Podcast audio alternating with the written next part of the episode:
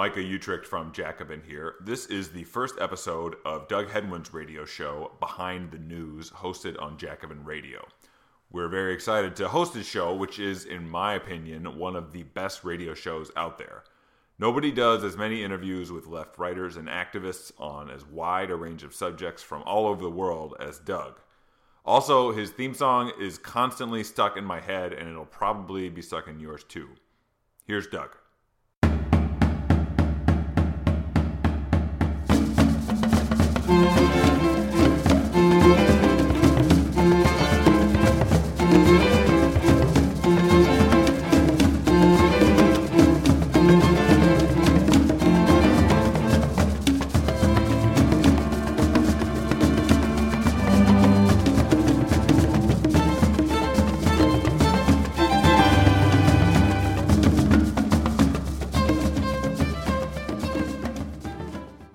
Hello and welcome to Behind the News. My name is Doug Henwood. Two segments today. In moments, we'll hear from Steffi Woolhandler on Republican efforts to repeal Obamacare. And at the bottom of the hour, Cinzia Arruzza will talk about the March 8th women's strike. First, Steffi Woolhandler. She is a primary care doctor and one of our leading experts in healthcare finance. She teaches at Hunter College and was one of the founders of Physicians for a National Health Program. She's here to tell us all about Republican efforts to transform the health insurance landscape for the worse, the shortcomings of Obamacare, and the prospects for single payer. Steffi Woolhandler. Welcome, Steffi. So what are your first impressions, or maybe our last impressions, of Ryan Care? Ryan Care is supposed to take away health insurance from 24 million Americans. That in itself is a reason to oppose it. They're taking care away from 24 million Americans and using the money that they save from doing that to give massive tax cuts to the wealthiest 2% of Americans. Over the next decade, there'll be about $275 billion in tax cuts to people earning above $200,000 a year. That's the wealthiest 2% of families. It doesn't really get much more naked than that, does it? No, it really doesn't. There's some additional tax cuts, smaller tax cuts thrown in there for the drug companies, for the insurance companies, for the device manufacturers, for the tanning studios. But this is really a giant tax cut paid for by the American people, paid for by poor people who are going to see their Medicaid cut, paid for by working poor who are getting subsidies under the Obamacare legislation and are going to see their subsidies cut way back, paid for, in fact, by seniors in the Medicare program. There's no cut, direct cut. However, the way the taxes are structured, there's going to be a large cut in the amount of money going into the Medicare trust funds, both Part A and Part B, threatening the financial future of the Medicare program. Now, is there a theory behind what the Republican proposal is? I mean, is it some kind of free market approach to healthcare that's supposed to make some kind of sense in their alternative universe, or is it just a naked grab for resources? Well, it is a naked grab for resources, but the idea of the repeal of Obamacare was very attractive to many of the Republicans because Obamacare did include some taxes on wealthier Americans as well as smaller taxes on corporations. A lot of the way the bill developed and why it's so weird and jury-rigged, if you will, is because the Republicans know they can't pass it through 60 votes in the Senate, which is what they would need to fully repeal the Obamacare legislation. So they were stuck writing a bill that's all about money and not about regulation per se, because bills that are all about money can be passed through 50 votes under a process called reconciliation. So part of the weirdness of the bill is that issue. However, the overall thrust of the bill, that we're going to rob from the poor and give to the rich, a kind of reverse Robin Hood effect, is the whole idea behind a lot of what the Republican Congress has been proposing and a lot of what Trump and the Republican Congress have been doing since the last election. The Republicans love health savings accounts. Could you describe what they're all about? Well, health savings accounts are something like an extra IRA. You can put money in and save it up for later. And like IRAs, which people use for retirement, health savings accounts are much more attractive to people in high tax brackets, and they get a much bigger tax benefit from making the savings deposits tax deductible because the bracket's higher. Previously, there were limits on health savings account contributions that were relatively low. Nonetheless, wealthy people use them a lot. They'd go to their tax advisor and they'd say, well, throw some money in this health savings account and you get a big tax break. Now they're going to allow people to put much more money into the health savings accounts, so it's an even bigger tax break for people in high brackets. But how could people possibly accumulate enough money to meet substantial health expenses?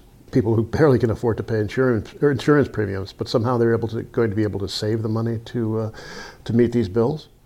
People who have high deductible health plans now through their employers, all of those people are currently eligible to put money in a health savings account, but only wealthy people are putting money into those accounts. Lower income people simply don't have the cash to put into the health savings account. And even if they did, the tax break for them is relatively small because of their low tax bracket. Conversely, a rich person has the cash to put in the savings account, and if you're in a 39% tax bracket, then there's a big tax benefit to you in being able to put money into that savings account tax-free. Are there any Republican proposals different from Ryan's, or is there anything that's floating around that they could possibly pass, or if this falls in its face, they're out of it? Well, Ryan had a proposal that was called the Republican Alternative that he released last summer, and Tom Price, who was in the House of Representatives at the time, endorsed that proposal. It was frankly very similar to this recent bill that Ryan came up with. So this looks pretty dead unless they just ram it through. Well, actually, it probably couldn't get through the Senate, so they'd have a very difficult time ramming it through there. So where are we now? I'm not sure what's going to happen to this bill legislatively. Certainly, they're getting a lot of opposition from their right in the Republican Party, which may make it impossible to pass this bill. The Affordable Care Act made some modest improvements in the healthcare system. Was good in that it helped 20 million people get some coverage, but it was never a very good bill. It really did not deal with the problem of high deductibles and high out-of-pocket spending. It left 26 million people completely uninsured, which is not universal health care. And it did strengthen the position of the private health insurance industry because essentially all of the new federal spending on the bill was funneled through the private health insurance companies, either as subsidies for the purchase of private policies on the exchanges or through the Medicaid program. Essentially all of the new Medicaid expansion was implemented through private managed care plans. So the private insurance industry is extremely wasteful. They have overhead that runs 13 to 20% of premium, meaning that you would pay $1 in premiums and only get between 80 and 87 cents back as care. The rest of the money would stay at the insurance company for their overhead and profits. So it's always very wasteful to be trying to expand coverage through the private insurance industry, and of course that's what the ACA was doing. Obviously, the ACA is a much better bill than this Republican replacement, and I'm happy that 20 million people got coverage. That's great, but it was never a full solution to the problems in the U.S. healthcare system. You said there, I'd like you to develop this point, that the new Medicaid beneficiaries are on some sort of private managed care system. I don't think that point has been widely disseminated enough. What kind of arrangement are they under? There's these private Medicaid managed care companies, and states contract with these private managed care companies to provide services to Medicaid, particularly the share of Medicaid that's poor families. There's about two-thirds of Medicaid spending actually goes to disabled and elderly people, but one-third of it, the stuff we hear about the most, goes to poorer families. And essentially all of the new coverage was in fact delivered through these private managed care companies, which are in fact private insurance companies on contract with state Medicaid programs. And speaking of this sort of thing, the new director of the Center for Medicare and Medicaid Services worked with a Pence in Indiana. What did she do there? What did, I know the Republicans like what she did with Medicaid, and even some Democrats said some kind words for it. What was that all about? Seema Verma is a consultant who worked for Mike Pence, and she implemented a very punitive Medicaid expansion.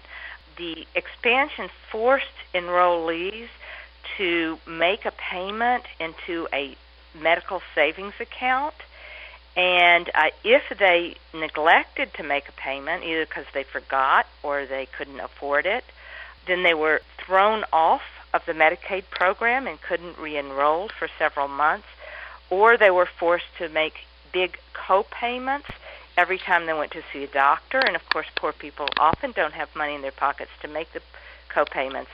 So it was very punitive. I mean, if we think about our own paying of bills, we have bank accounts and money and stable home addresses, and many of us occasionally miss a payment on something.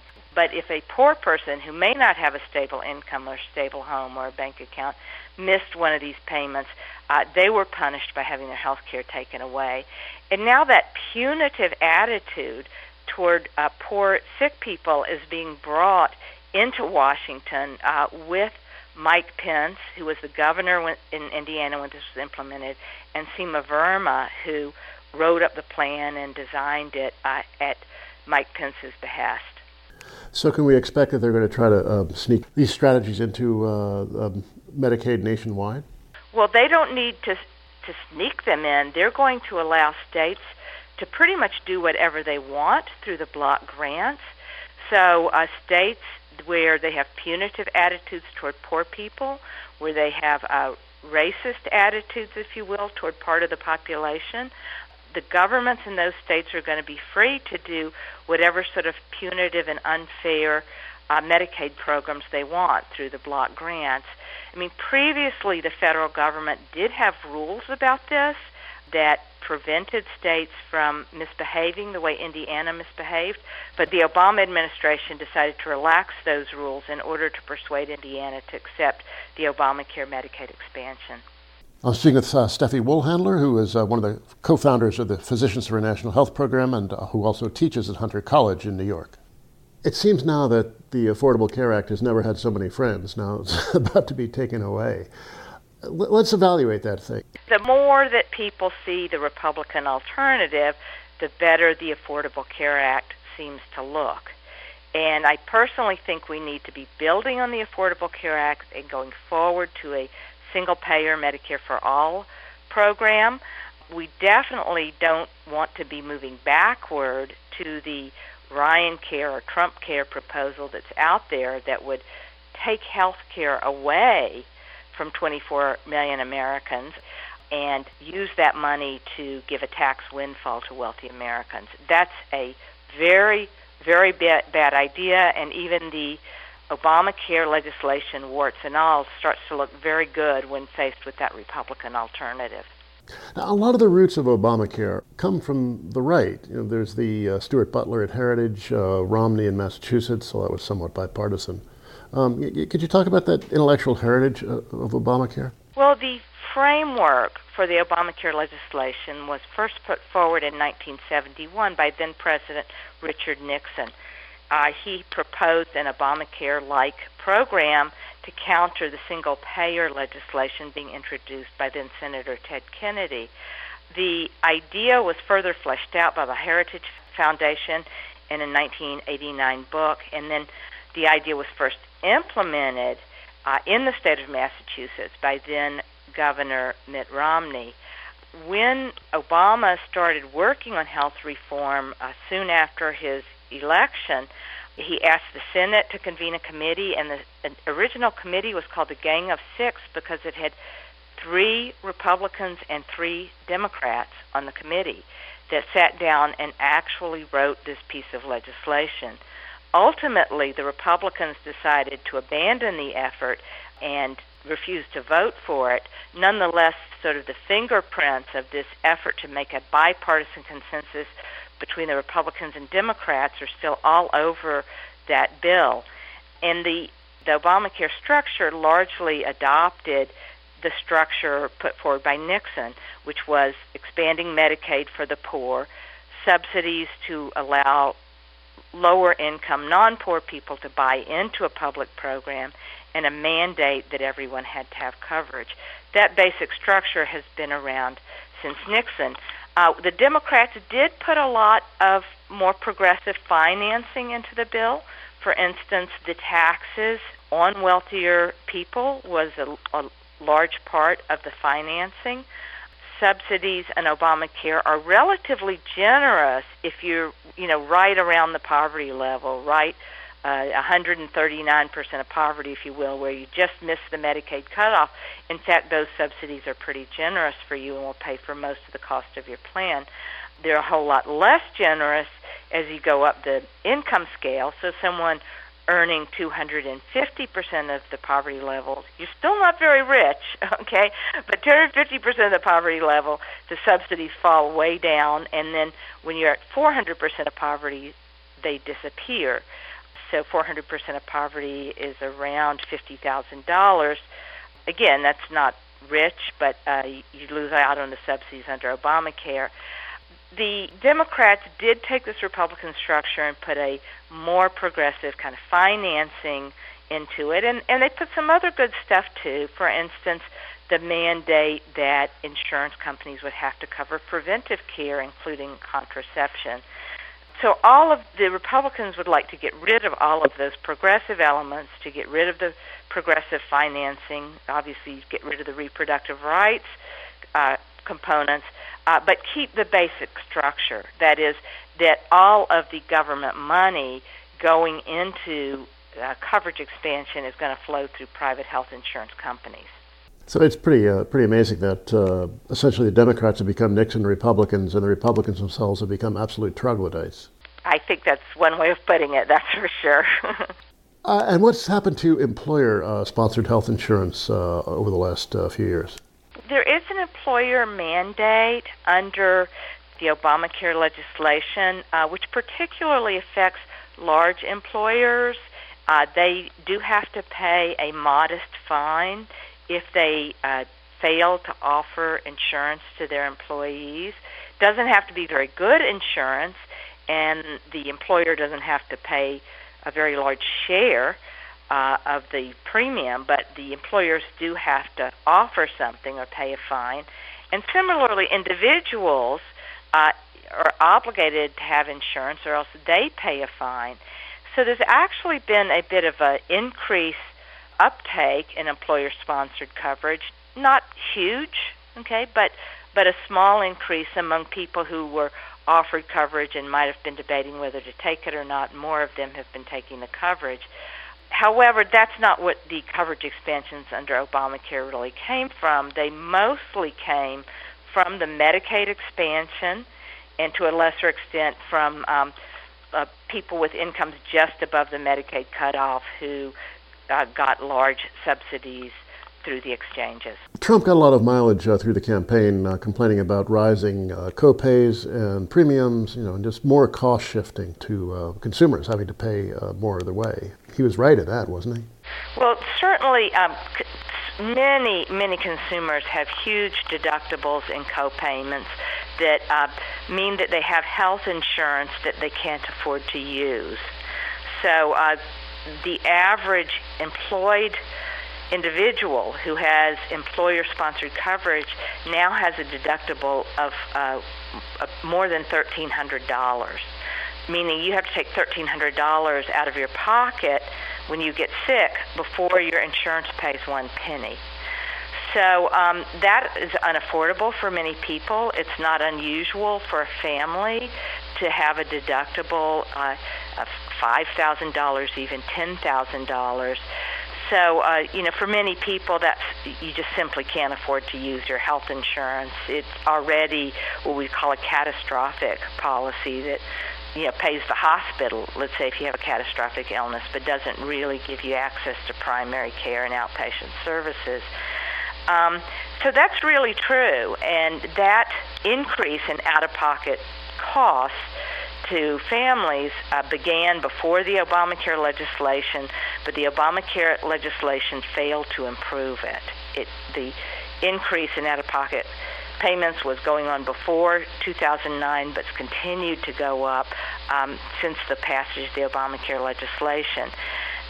It's perhaps unfair for Trump to say, gee, Obamacare caused the high deductibles.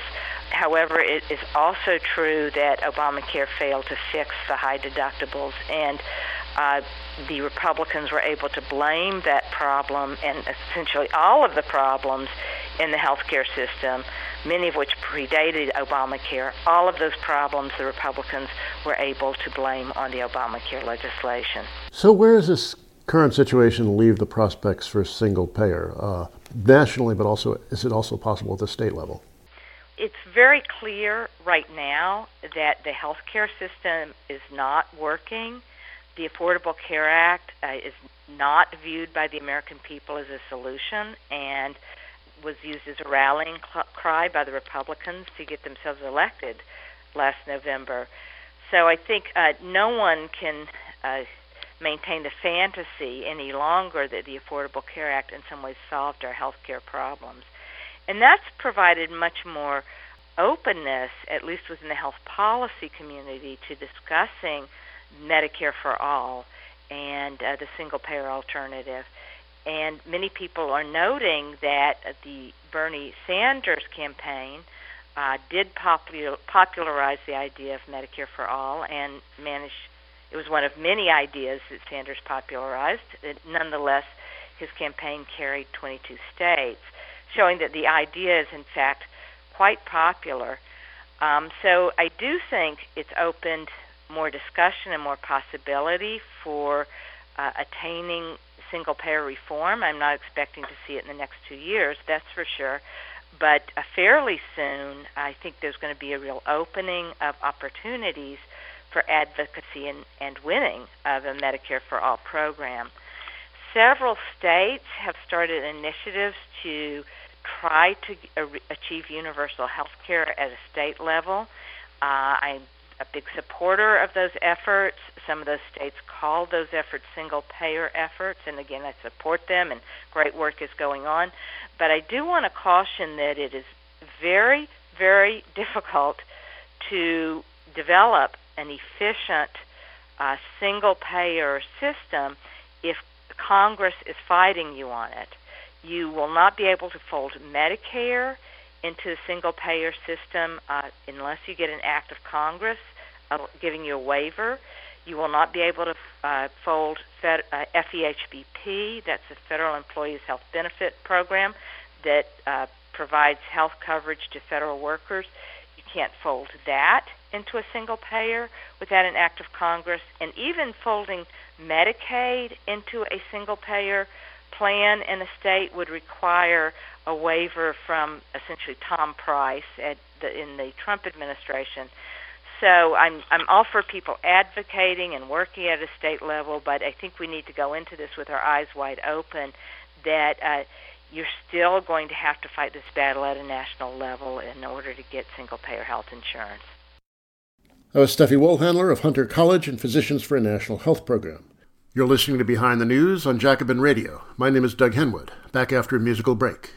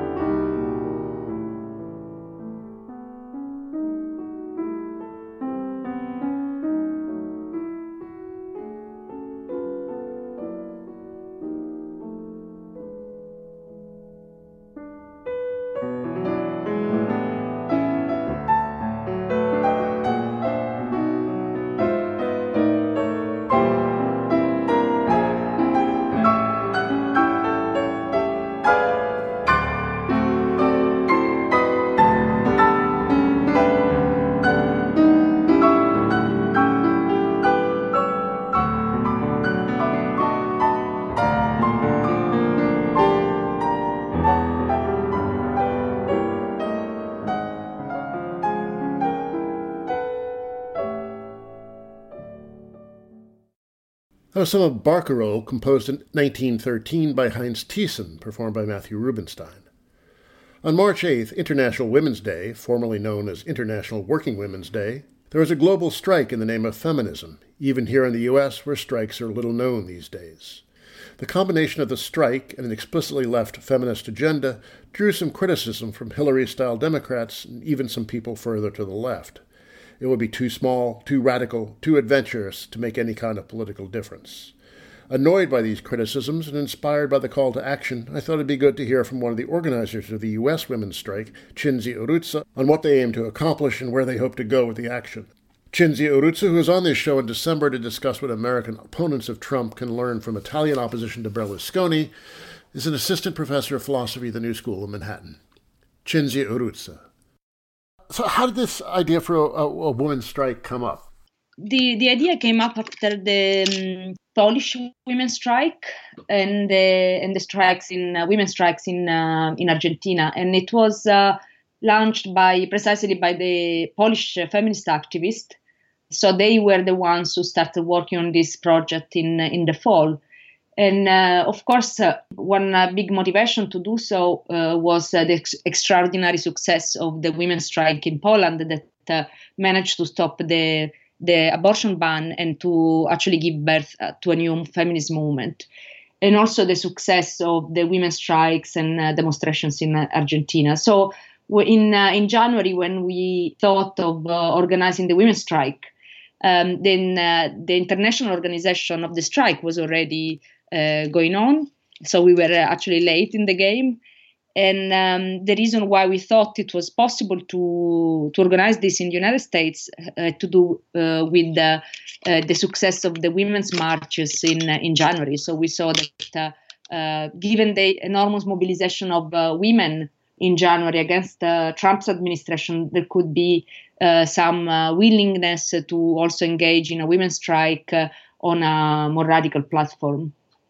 The strike in Poland, although it was inspired by the abortion ban, it did acquire a broader agenda than that, didn't it? Yes. So of course, it was the immediate goal was to stop the abortion ban, but the strike was also against gender violence more in general, and also especially after the mobilizations in Argentina, the call for the international women's strike had to do with the reproductive justice, but also with violence against women very broadly understood. So, for example, it is considered as violence against women also economic slow violence, so the violence of policies that destroy welfare state, public services, or also the casualization of labor that impacts especially on women, and it was the concept was also broadened to include state violence in terms, for example, of migration policies or wars that clearly affect women in a significant way. So, and the idea also in launching the women's strike was on an international level was also to give the autonomy to each to the various feminist groups in the various countries to actually elaborate their own platform. So to adjust the platform and the demands according to the needs and the concrete situation in each country. So I would say that in general the character of the strike was actually much broader than the usual feminist mobilization on, for example, reproductive justice and violence, because it started addressing issues of racism, colonial wars, and economic policies. And so what was the agenda for the U.S. women's strike? For the U.S., we articulated a very expansive agenda that included demands concerning the welfare state, for example, universal health care, and public services, reproductive services, and also a minimum wage of $15 and pay equality. And it is very important to combine the two things, because clearly wage equality across genders can be achieved also by compressing male wages to the bottom. So it is not sufficient to just demand wage equality. Then we had a very strong profile in terms of anti-racism, opposition to white supremacy, opposition to U.S. wars, imperialist wars, and also the opposition to Israel's policies in Palestine. So we demanded for the decolonization of Palestine, which was probably one of the most controversial demands in our our agenda, so in the sense that we have been rather attacked for this demand that for us was actually a key to our platform. And we also articulated demands concerning support in favor of indigenous women, so standing, and especially Standing Rock. The idea was to have a platform that addressed all the various problems that affect women in a differential way according to class, gender, ethnicity, or race, or ability. So the idea was that we, in order to have a really universalistic platform, so a platform that responded to the demands and needs of the large majority of women, we needed to emphasize and to focus on the condition and demands and needs of the most oppressed women, so which means immigrant women, women of color, working class women, because otherwise the risk is to put forward demands, very generic demands for women's rights that actually don't take into account the fundamental differences in conditions of life and social situation of the women who live in the country. The Women's March that happened just after Trump's inauguration was criticized for not having any demands at all. And I've heard people criticize your women's strike for having too many demands and being too specific and having demands that would alienate a broader constituency. I guess women can't do anything right, but how do you respond to that critique? First of all, it is not entirely true that the Women's March did not have demands. It is true that they elaborated a platform only in a second moment. And the platform was a relatively progressive platform that included also demands concerning minimum wage and social provisioning.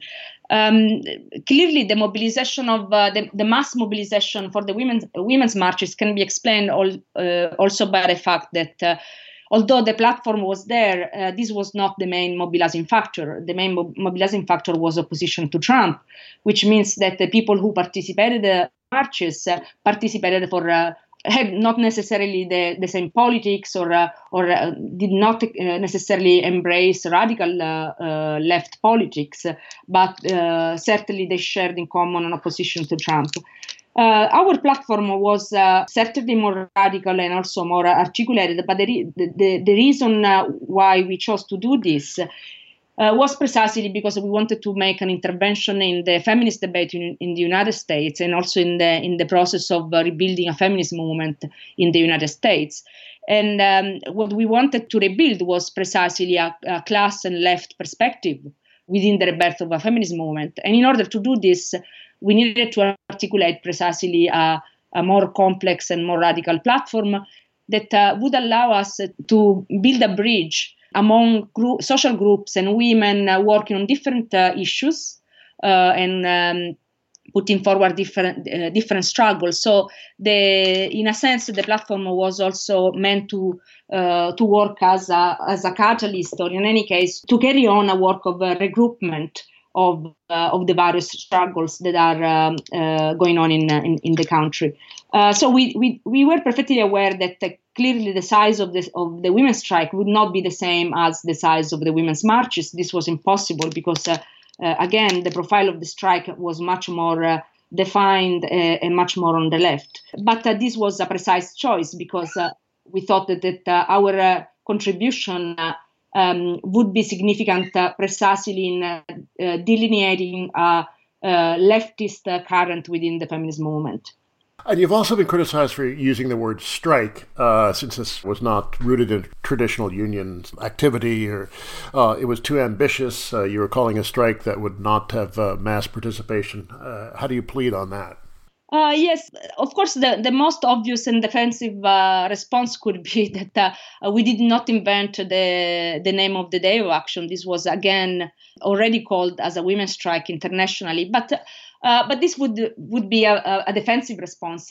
We actually have also a more political response, in the sense that reappropriating the term strike for a day of action of feminist movement had various meanings and played various roles. First of all, we wanted to emphasize and to make visible the work, the labor that women perform, not only in the workplace, but also outside of the workplace, so in the sphere of social reproduction.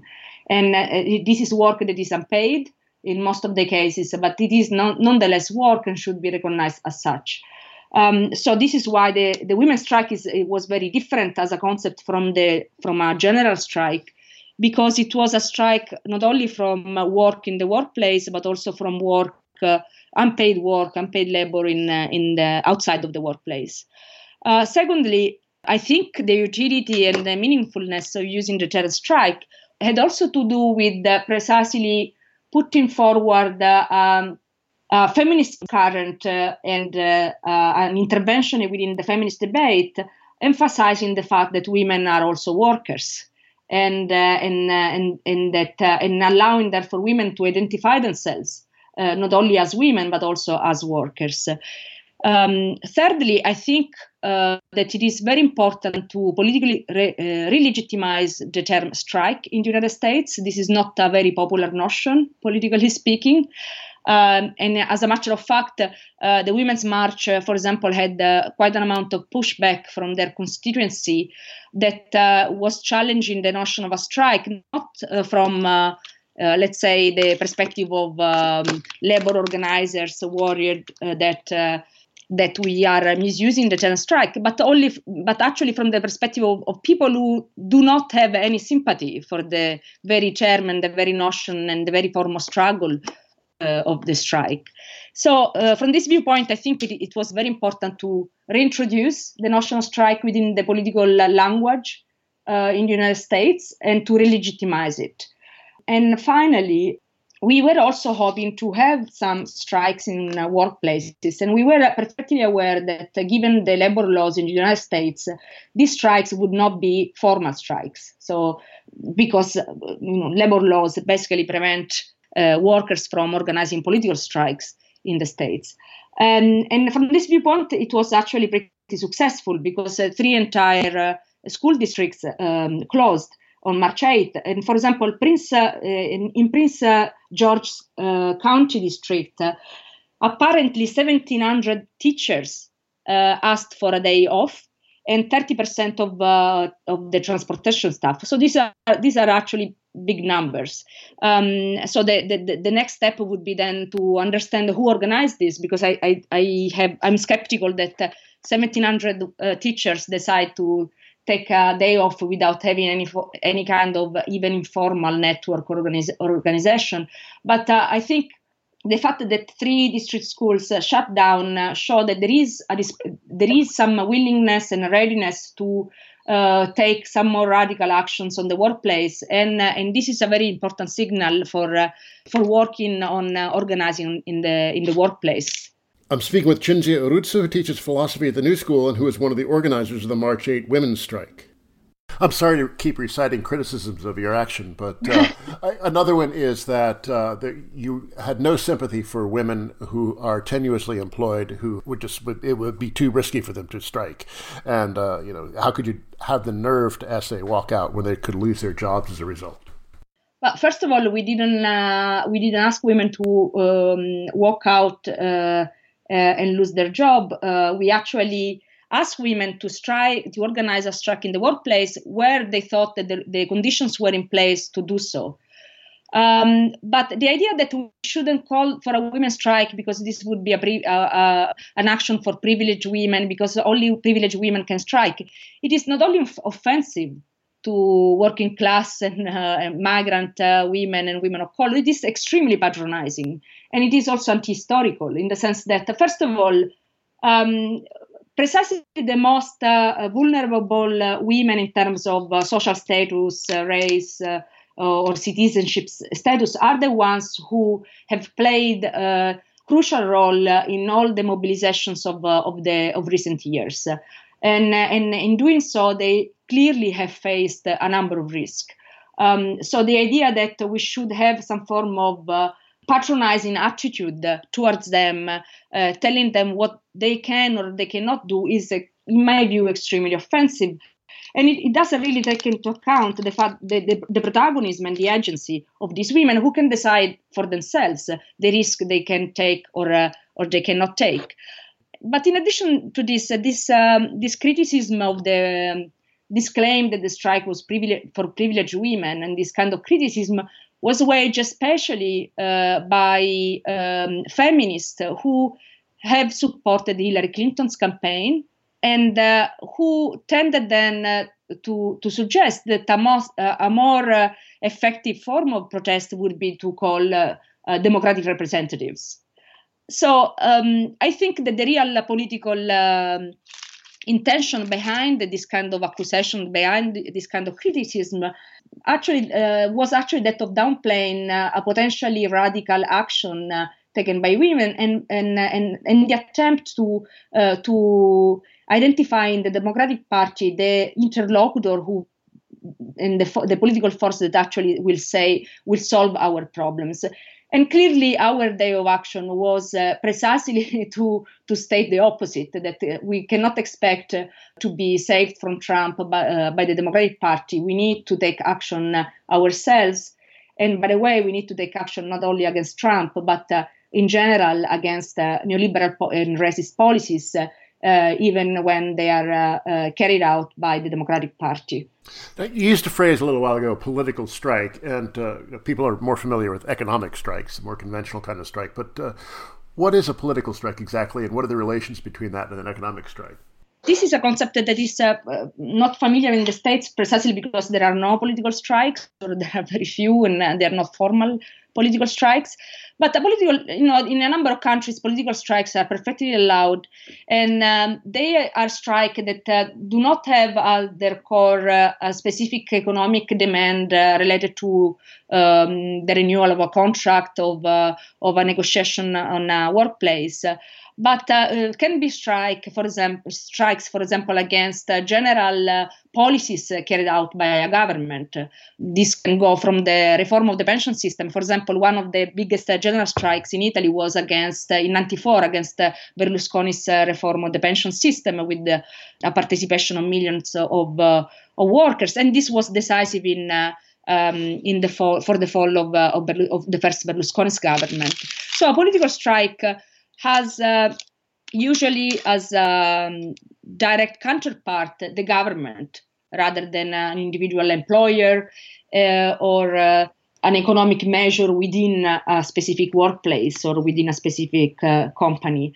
So in this sense, clearly the women's strike was a political strike. It was not an economic strike because it was a strike based on a political platform and clearly addressed against a government. I'm going to take a little theoretical detour for a moment before asking you the final where are you going question. It seems that reactionary governments, you mentioned Poland and it has one of those, and the Trump administration, reactionary governments seem to have a special place in their heart for misogyny. Is that a correct perception? Yeah, of course. Of course. And by the way, unfortunately, in recent years, what we have seen, and this is also why it is so important to rearticulate a clearly left feminism, not only in the States but worldwide. In recent years, we have also witnessed the co-optation of parts of feminist discourse by conservative and reactionary and racist governments. For example, in the Islamophobic policies are are very often justified on the basis of pseudo-feminist discourses. But the appropriation of these pseudo-feminist discourses clearly also hides the fact that the concrete policies carried out by conservative governments usually target women very specifically through, for example, policies concerning reproductive rights and reproductive justice, particularly abortion, but also target women also on a social economic level by destroying, for example, welfare state or public provisioning. Certainly, misogyny, both implicit in the policies carried on and explicit in the statements of political figures such as Trump or Berlusconi, at the time of Berlusconi's government, are clearly part of conservative politics. It seems like a lot of men on the left, well, not a lot, I don't know exactly how many, it's hard to say exactly how many, but there was a critique that there was something wrong with singling out women, having this be a women's strike and not something that included men. How do you react to that? I'm not sure there were. I mean, honestly, I in the organization of the women's strike, we had the help and support of a lot of men, of a lot of male activists. So I'm not sure how strong this position is in the left. It is very vocal on social media. I'm not sure how much it really represents a widespread feeling or opposition among men on the left. So I would be more optimistic from this viewpoint. That said, I think that the accusation is absurd in the sense that there is the tendency to think that by emphasizing struggles on issues that are key, especially for sectors of the working class, for example, race, One then gives up about universalistic political projects. I would say that it is the other way around. Of course, there is a risk of falling into a kind of identity politics that makes solidarity and universalistic politics impossible. And we have seen this in the last 2 decades. However, I don't think that the correct political response to this is to then suggest that we should make abstraction from differences and hierarchies that are in any case produced by capitalism and that actually do divide the working class.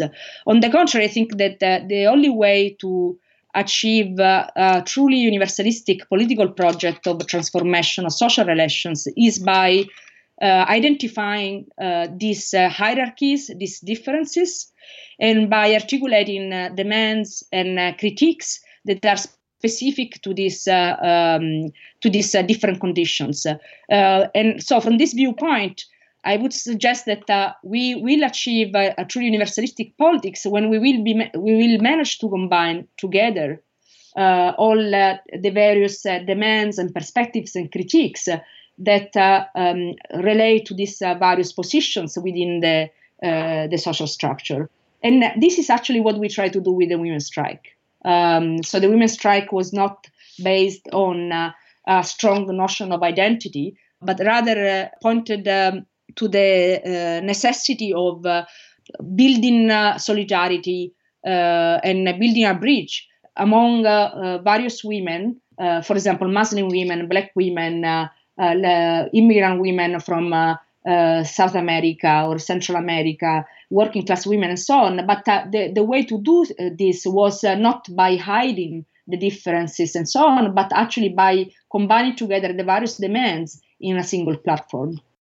Yeah, I think the underlying message is shut up, your time will come, right? Yeah, I must say that if I can just add the last comment, I must say, I think this is a social media phenomenon because in actual organizing, we had a lot of solidarity from men on the left. At the same time, I must say that if March 8th had been, just an international day of action and mobilization, not on a feminist platform, it would have been welcomed just with enormous enthusiasm and joy. And the fact that it was a feminist international mobilization, I think, explains a large part of the of the critiques that we received. This is very unfortunate. At the same time, once again, I do think that this is just a minority of internet leftists. So we can also ignore this phenomenon. Well, I hope you're right on that one.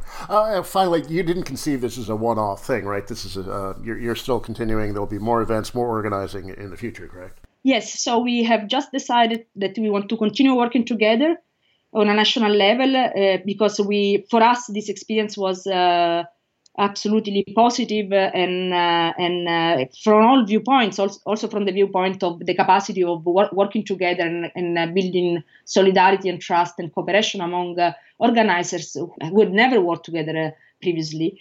And we have identified May Day as the next big national mobilizations that we want to contribute to build. So the idea is to try to build a very strong left feminist participation in May Day mobilizations.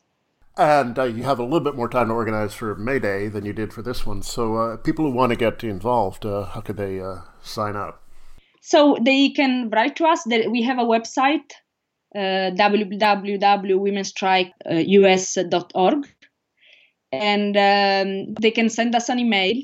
And we are also creating a database of local contacts, and hopefully, therefore, we will also be able to provide a network of activists on a national level that who can then be reference points for those who want to get involved and get organized and participate. That was Cinzia Arruzza, an assistant professor of philosophy at the New School and one of the organizers of the March 8th Women's Strike. That web address again is womenstrikeus.org. That's it for me, Doug Henwood. Let's go out with this, Some of Dynamite by Monotektoni, a stage name for the German musician Tonio Rih, from the 2007 album Love Your Neighbor, No Thanks. Till next week, bye.